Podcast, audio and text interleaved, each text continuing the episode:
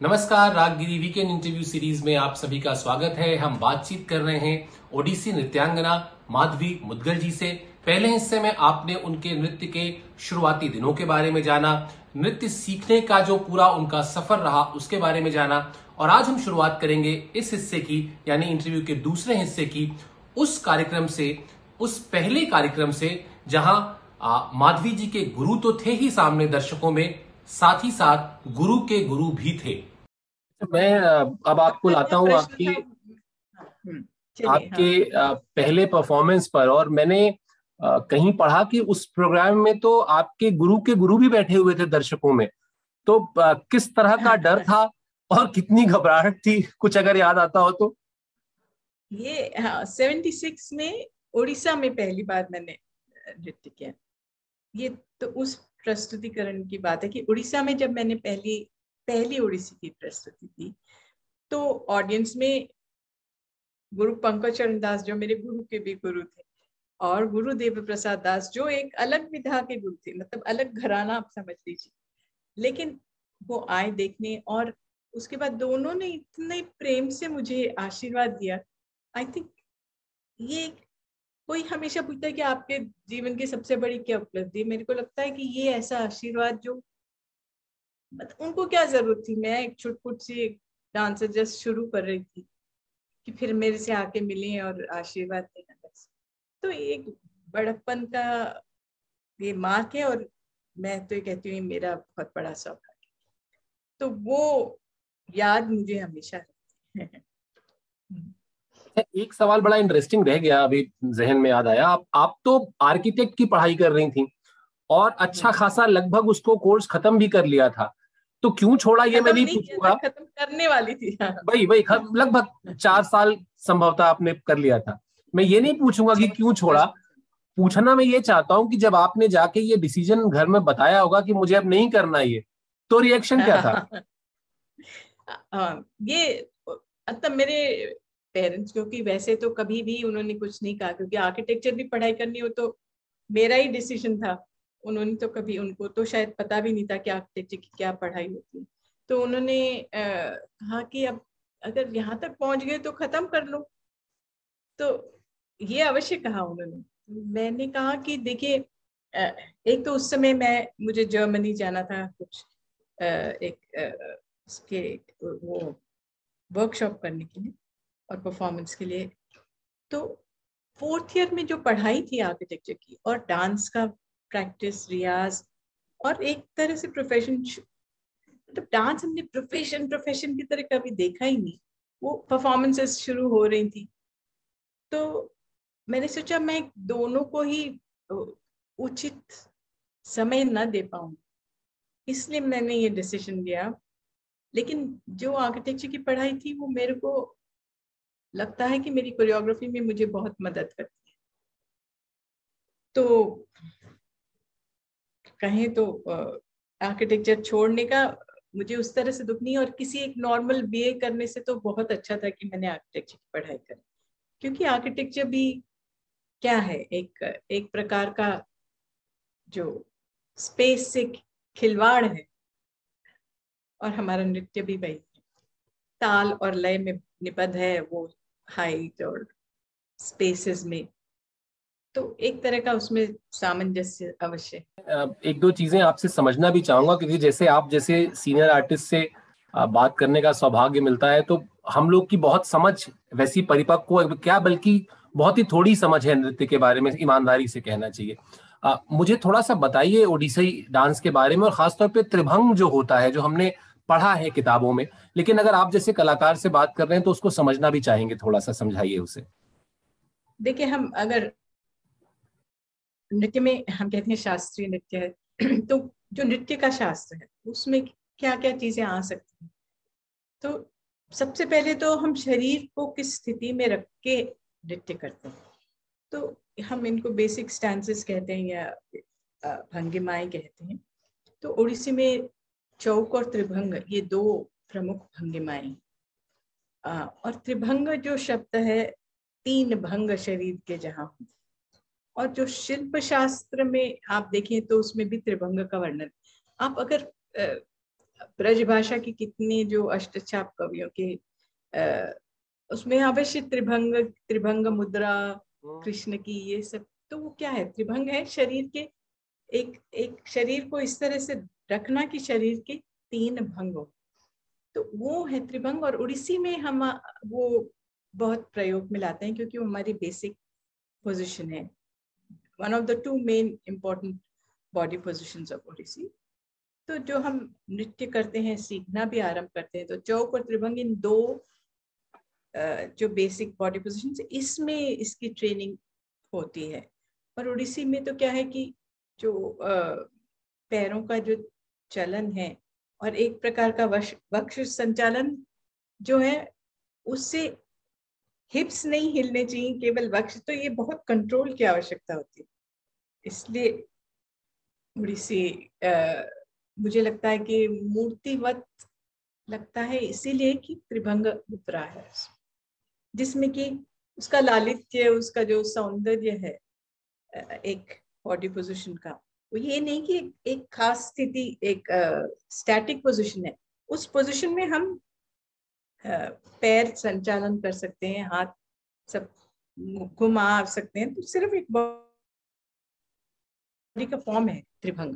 जब भी डांस देखने का मौका मिला है, शास्त्रीय नृत्यों की बात कर रहा हूँ, मुझे पर्सनली मतलब मैं गलत भी हो सकता हूँ, और अगर मैं गलत हूँ तो आप मुझे प्लीज़ बताइएगा भी। मुझे ओडिसी नृत्य में बहुत एक ग्रेस दिखाई देता है, मुझे लगता है कि बहुत ही कुछ अलग जैसा लगता है ये मे, मेरा नज़रिया है। ऐसा कुछ है क्या? मतलब मैं बाकी नृत्यों को कहीं से कुछ वो नहीं कर रहा हूँ कंपैरिजन भी नहीं कर रहा हूँ लेकिन मैं सिर्फ़ समझना चाहता हूँ। ये ग्रेस एक्स्ट्रा दिखता है क्या उसमें? नहीं ये उसका कारण यही है कि जो हमारी बॉडी पोजिशन हैं वो इतनी लालित्यपूर्ण है क्योंकि वो मूर्तिवत है ना। इसलिए मतलब और जो शरीर का संचालन होता है वो या तो एक सर्कुलर बहुत एक स्ट्रेट uh, लाइंस नहीं है इसमें कर्व कर्व्स हैं और लाइंस सर्कल्स हैं कर्व्स हैं। मतलब हम हाथ सीधा नहीं ले जाएँगे हम घुमा के ले जाएँगे एक uh, कोई भी चीज़ करेंगे पैर का भी चल, चलन जो है एकदम सीधा स्ट्रेट नहीं है। तो इसीलिए शायद उसमें ज़्यादा ग्रेस महसूस होता होगा आपको। वैसे सब सब नृत्य बहुत सुंदर है मुझे तो कथक और भरतनाट्यम देखने में बड़ा मज़ा आता है। उड़ीसी का ये लालित्य है वो उसकी मूर्तिवत भंगिमा है इसलिए। अच्छा आप कोरियोग्राफी भी करती हैं तो मुझे ये समझाइए कि जब आप आ, किसी विषय पर कोरियोग्राफी सोच रही हैं कंसीव कर रही हैं और उसको तैयार करा रही हैं और जब किसी चीज़ के लिए आप खुद डांस करने के लिए तैयार कर रही हैं किसी विषय वस्तु पर तो दोनों में क्या कोई फ़र्क होता है? यानी एक विषय वस्तु जब आप सिलेक्ट करते हैं तो क्या डांसर के तौर पर और कोरियोग्राफर के तौर पर दो अलग अलग विजन चाहिए होते हैं, दो अलग अलग नज़रिया चाहिए होता है, या नज़रिया एक ही होता है, सिर्फ़ रोल बदल जाते हैं? अगर आप कोरियोग्राफी तो सोलो की भी होती है, उसमें आप आप अगर शास्त्रीय हमारे हिंदुस्तानी हिंदुस्तान के जो नृत्य विधाएँ वो देखें तो वो एक कॉम्पोजिट आर्ट है। उसमें साहित्य का भी उतना स्थान है, संगीत का तो है ही, ताल, लय, वो सब है लेकिन साहित्य का भी वो स्थान है। तो जब आप कोई कॉम्पोजिशन करते हैं, नया बनाते हैं तो उसकी कॉम्पोजिशन की एक अलग प्रक्रिया है। और जो मैंने अपने गुरु से सीखा है उसको आत्मसात करके उसमें अपने रंग में रंग के उसको प्रेजेंट करना, वो एक अलग चीज़ है। कॉम्पोजिशन कोरियोग्राफी करना एक अलग विधा तो वो ज़रूर है। मतलब बहुत सारे अच्छे, बहुत अच्छे डांसर्स कोरियोग्राफर्स नहीं है। वो सिर्फ़ अच्छे नर्तक है। और बहुत सारे कोरियोग्राफर्स अच्छे डांसर्स नहीं है। ज़रूरी नहीं कि आप दोनों निभाएँ। लेकिन आजकल के बहुत सारे यंग डांसर्स या मेरी जेनरेशन के तो सबने ही जो अच्छे डांसर्स हैं, उन्होंने अपनी कोरियोग्राफी भी की है। क्योंकि आप जितना सीखते हैं, फिर आप सोचना शुरू करते हैं कि अब इसमें हम और क्या कर सकते हैं, और क्या दिशाएँ आपको दिखती जाती हैं, जितनी आप जड़ों में जाते हैं। तो वो दो प्रक्रिया अलग है। सिर्फ़ एक प्रेजेंटेशन देना और एक सोच के कुछ बनाना ये एक अलग कहानी अच्छा एक चीज़ और बताइए, जैसे मान लीजिए मैं कवाली का एक एग्ज़ाम्पल लूँ कि कवाली के तमाम प्रकार होते थे, लेकिन आज मौजूदा जब हम कवाली सुनने जाते हैं तो कुछ ही चीज़ें सुनने को मिलती हैं। निश्चित तौर पर कॉल मिल जाएगा, खत्म लोग रंग से करते हैं, लेकिन बीच में जो और भी प्रकार थे, वो एक तरीके से दुर्लभ हो गए। क्या ओडिसी नृत्य में भी कुछ ऐसी चीज़ें हैं जो अब नहीं होती हैं? हाँ ऐसे कुछ कुछ आइटम्स हैं जो बिल्कुल पहले बहुत किए जाते थे और अब आ, कम हो गए क्योंकि जो हमारे प्रस्तुति का एक क्रम है उसमें पहले मंगलाचरण होता है फिर एक बट्टू नृत्य होता है वो बिल्कुल आजकल में देखा ही नहीं जाता। संभव वो गायब ही हो गया तो इस तरह से कुछ कुछ आइटम्स हैं पहले बहुत किए जाते थे और अब एक गायब हो गए और अब तो बहुत बहुत ज़्यादा कोरियोग्राफीज हो रहे हैं। उड़ीसा में बहुत अच्छे अच्छे नए नए कलाकार हैं जो गुरु लोग भी हैं जो भी नया नया कुछ कुछ सोच के बना रहे हैं। तो बहुत सारी इस तरह की कोरियोग्राफीज मैंने इंटरव्यू की शुरुआत में आपके और मधुब जी के बचपन के बारे में बात की थी जब आप इस तरह से कलाकार नहीं थे डिसिप्लिन नहीं थे बच्चे थे अब जब आप दोनों लोग अपनी अपनी विधा के बहुत सशक्त नाम हैं, मज़बूत नाम हैं, और हम हमेशा कलाओं के अंतर संबंध पर बात करते हैं, अब आप भाई बहन का होना, अब उस नृत्य में और उस संगीत में आप एक दूसरे को क्या देते हैं, एक दूसरे से क्या हासिल करते हैं, क्या सीख लेते हैं, क्या है वो वो वो समझाइए। हाँ मधुपुर में क्योंकि बचपन से ही उसने हमारा नृत्य देखा है, वो तो क्लास में भी बैठते थे, वो भी कुछ कुछ अपनी एक्शंस कर लेते थे। तो वो, क्योंकि उन्हें नृत्य की समझ उस तरह से हो गई, वो ऑस्मोसिस से जस्ट बाय बीइंग देयर तो और मेरी तो अधिकतर जो भी मैं नई कॉम्पोजिशन करती हूँ, सारी कॉम्पोजिशन उसका संगीत वो ही करते हैं। तो उनके साथ बैठ के डिस्कस करके कुछ बनाना, कुछ लड़ना, कुछ क्योंकि वो जो कहते हैं वो संगीत की दृष्टि से ये होना चाहिए और मैं कहती हूँ, नहीं, नृत्य की दृष्टि से हमें ये नहीं चाहिए। तो इस तरह से लड़ते झगड़ते भी हम कुछ बनाते हैं, लेकिन मेरी सारी कॉम्पोजिशन उन्हीं की बनाई हैं, क्योंकि वो समझते हैं नृत्य को। और गुरु जी जब दिल्ली में हम, जब सिखाने आते थे तो वो उनके साथ रहना, उनको देखना, वो कैसे बनाते हैं, वो वो भी समझना तो वो भी समझ उनको है। तो इसलिए दोनों का उस तरह से तो हमारा बहुत सहारा है, मुझे तो बहुत सहारा है। मैं तो उसके गायन में शायद कोई इतना योगदान नहीं दे सकती, लेकिन मेरे नृत्य में उनका बहुत योगदान हम्म। अच्छा जब आपके कुछ प्रोजेक्ट्स के बारे में भी जानना चाहूँगा। एक तो जो उड़ीसा के ताल वाद्यों पे आपने काम किया, फिर उसके बाद एक प्रोजेक्ट आपका गंगा के विस्तार पर था। इसके फीडबैक कैसे मिले आपको? नहीं ये तो जब मैंने सोचा कि ग्रुप के साथ, क्योंकि जब आप सिखाते हैं तो आपके सामने एक बॉडी नहीं, अनेक बॉडीज हैं। तो उसकी का अलग स्ट्रेंथ है। सोलो तो खैर असली इसका रूप है। और जो एक बहुत परिपक्व कलाकार है वो इसी का असली रूप है। बट जब आप ग्रुप में अगर आप उसको एक नई दिशा आपको दिखती है मुझे दिखी इसलिए मैंने सोचा कि कुछ नए कॉम्पोजिशंस बनाए जाएँ जो ग्रुप में उपयुक्त हो लेकिन उसका बेस हंड्रेड परसेंट उड़ीसी हो, हो। उसमें कोई मॉडर्न मूवमेंट नहीं डालना कोई। लेकिन नई मूवमेंट्स उसी बेस पे बनाना वो वो अवश्य था। तो उसने मैंने एक आ, आ, सबसे पहले जो तीन थे उसमें सोहम अस्मी एक बहुत सबसे पहली मेरी कॉम्पोजिशन थी, जो ईशावास्य उपनिषद के उस पर आधारित है। और उसके बाद पल्लवन भी थी, जिसमें अलग अलग जो हमारे तीसरा मिश्र तीसरा, चतुस्र, खंड मिश्र, संकीर्ण जातियों को उस पे बेस करके बनाया था।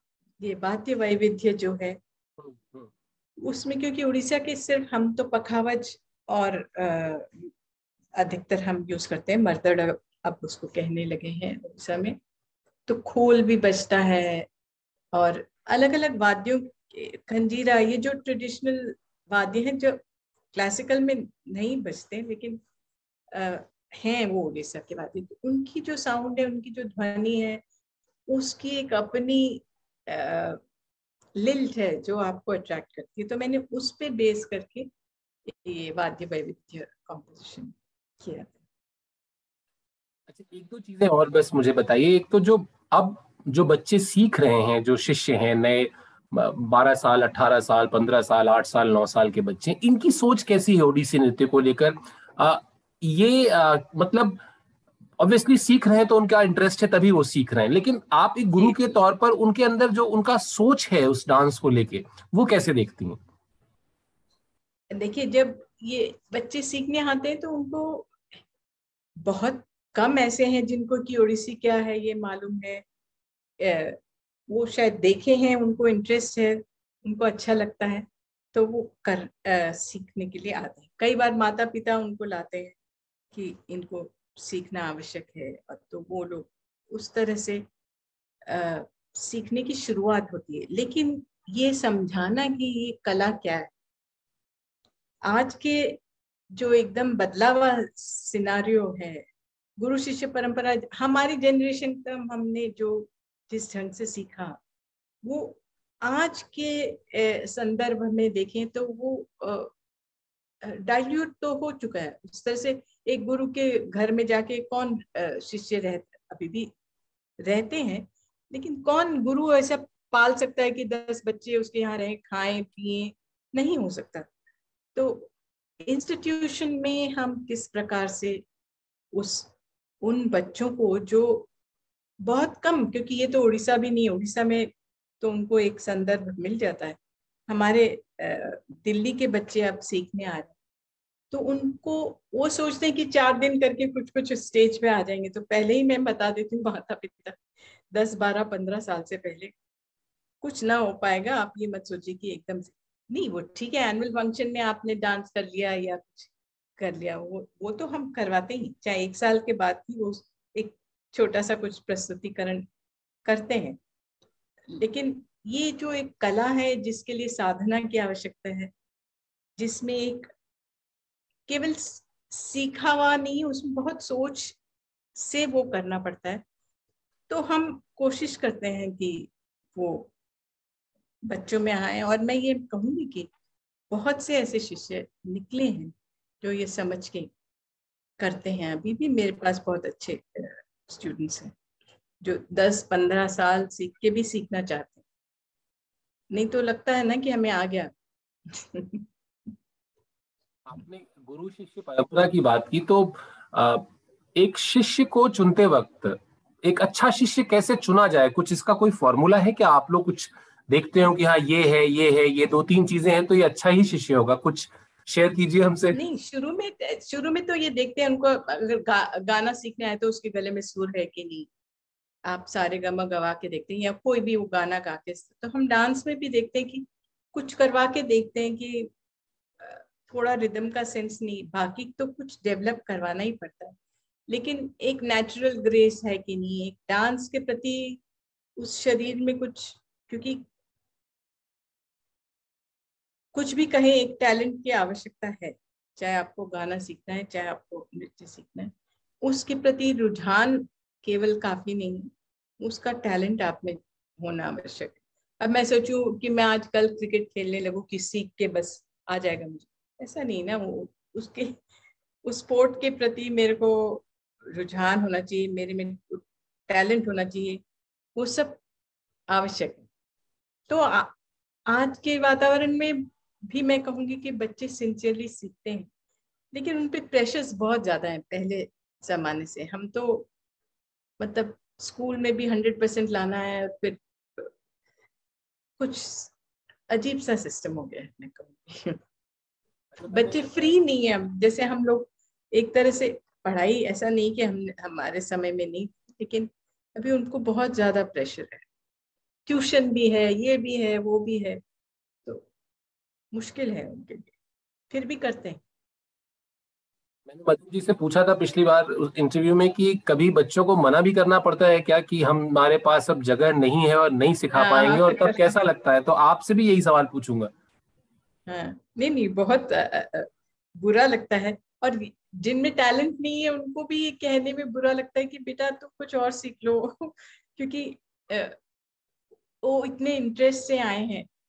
तो उनका समय क्यों हम बर्बाद करें अगर वो वो तो खैर अलग है बट ऐसा होता है कि अब क्लास में हम दस या पंद्रह से ज़्यादा इकट्ठे नहीं ले सकते हैं तो फिर मना करना पड़ता है। हाँ वो भी बहुत बुरा लगता है। तो है। मैं इस इंटरव्यू का आखिरी जो सवाल है वो थोड़ा सा खुराफात वाला है। मैंने पढ़ा कि आपको फ़िल्में देखने का बहुत शौक था तो कभी स्कूल बंक करके फ़िल्म देखी क्या आपने? बंक करके कॉलेज बंक करके ज़रूर देखी स्कूल बंक करके नहीं देखी। तो ऐसा हाँ, मतलब अक्सर हुआ या? नहीं नहीं अक्सर इतना इतना भी नहीं। फ़िल्मों का शौक ये देखिए हम लोग जहाँ रहते थे कनॉट प्लेस में दस कदम पे ओडियन तीन कदम पे प्लाजा पच्चीस कदम पे रिवली तीस कदम पे रीगल। तो ये तो थिएटर्स तो हर संडे मॉर्निंग लॉरल हार्डी या जल्दी पे बच्चों की फ़िल्म सप्रू हाउस में बच्चों की चिल्ड्रंस फ़िल्म सोसाइटी की फ़िल्में दिखाई जाती। तो हम सब सप्रो हाउस पहुँच जाते थे सन, संडे मॉर्निंग को। कितनी बार हमने देखी होगी जल्दी। इतनी सुंदर फ़िल्म थी। बच्चों की। तो उस समय तो हम उस तरह की फ़िल्में देखते थे। कॉलेज में ज़रूर बंक करके हाँ देखी है फ़िल्में। अब इस समय मिल पाता है? अब बहुत कम हो गया। बल्कि नेटफ्लिक्स वगैरह भी मैं नहीं देखती हूँ ज़्यादा। मतलब मैं एक तो ये इंटरनेट वाली नहीं हूँ और संभव ना मेरी वेबसाइट है ना कुछ है तो आज के जमाने में आप बिलोंग ही नहीं करते अगर आपके ये सब कुछ नहीं इंस्टाग्राम और ये सब फेसबुक फेसबुक भी नहीं है। मेरे स्टूडेंट्स ने कुछ बना रखा है। इंस्टाग्राम भी वो उन्होंने बनाया है और मैं नहीं देखती हूँ तो मैंने कहा प्लीज़ ये लिख दो कि मैं नहीं देखती हूँ। लिख दो, लोग कुछ पूछेंगे और उनको लगेगा कि मैं बहुत रूड हूँ, जवाब नहीं देती हूँ। आपकी इसी सहजता का ज़िक्र हम लोग सुनते रहे और मैं स्वयं जब भी हम बात करते हैं तो महसूस भी होता है। और इसको आ, कहना चाहिए कि ठीक है अगर नहीं सेवी है वो नहीं करना तो उसके लिए परेशान भी क्यों होना? आ, आपने वक्त निकाला दीदी बहुत बहुत धन्यवाद। और आ, बहुत अच्छी बातचीत रही। लगभग लगभग सारे पहलुओं को हमने कवर किया। थोड़ा मैंने जैसा शुरू में कहा था थोड़ा बोरिंग आपके लिए रहा होगा क्योंकि कुछ सवाल बहुत कई बार आपने बताए होंगे लेकिन इंटरव्यू के कंप्लीट होने के लिए ज़रूरी है वो मुझे पूछना। बहुत बहुत धन्यवाद दीदी। नमस्कार।